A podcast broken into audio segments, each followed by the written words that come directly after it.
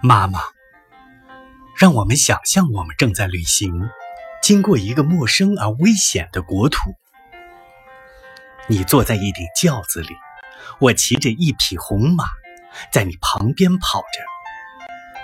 是黄昏的时候，太阳已经下山了。约拉蒂西的荒地疲乏而灰暗地展开在我们面前，大地是凄凉而荒芜的。你害怕了，想到我不知道我们到了什么地方了。我对你说道：“妈妈，不要害怕。”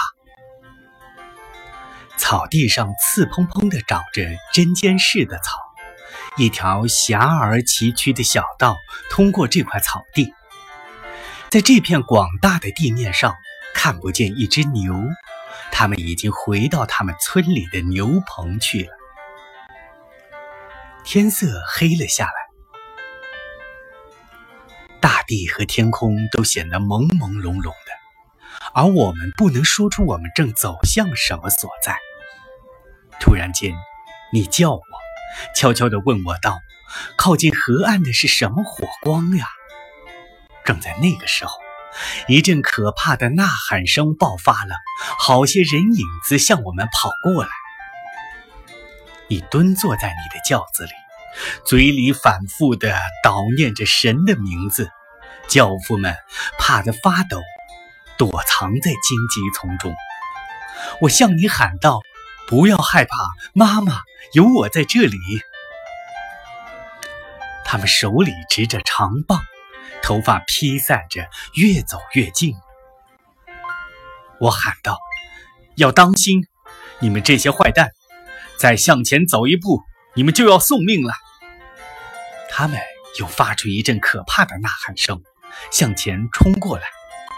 你抓住我的手，说道：“好孩子，看在上天面上，躲开他们吧。”我说道：“妈妈，你瞧我的。”于是，我刺策着我的马匹，猛奔过去。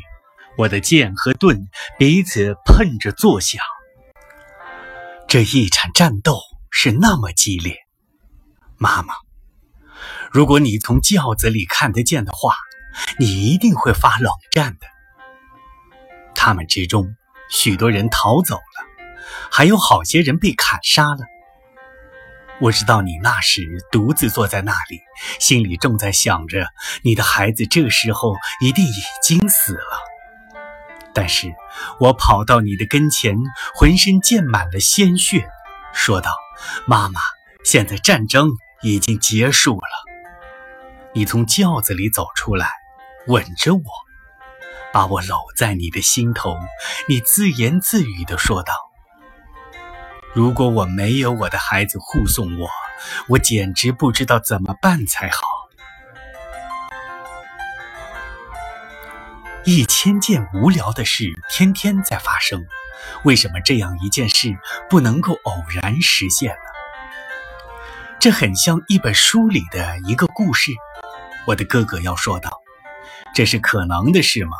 我老是在想，他是那么嫩弱的。我们村里的人们都要惊讶地说道：“这孩子正和他妈妈在一起，这不是很幸运吗？”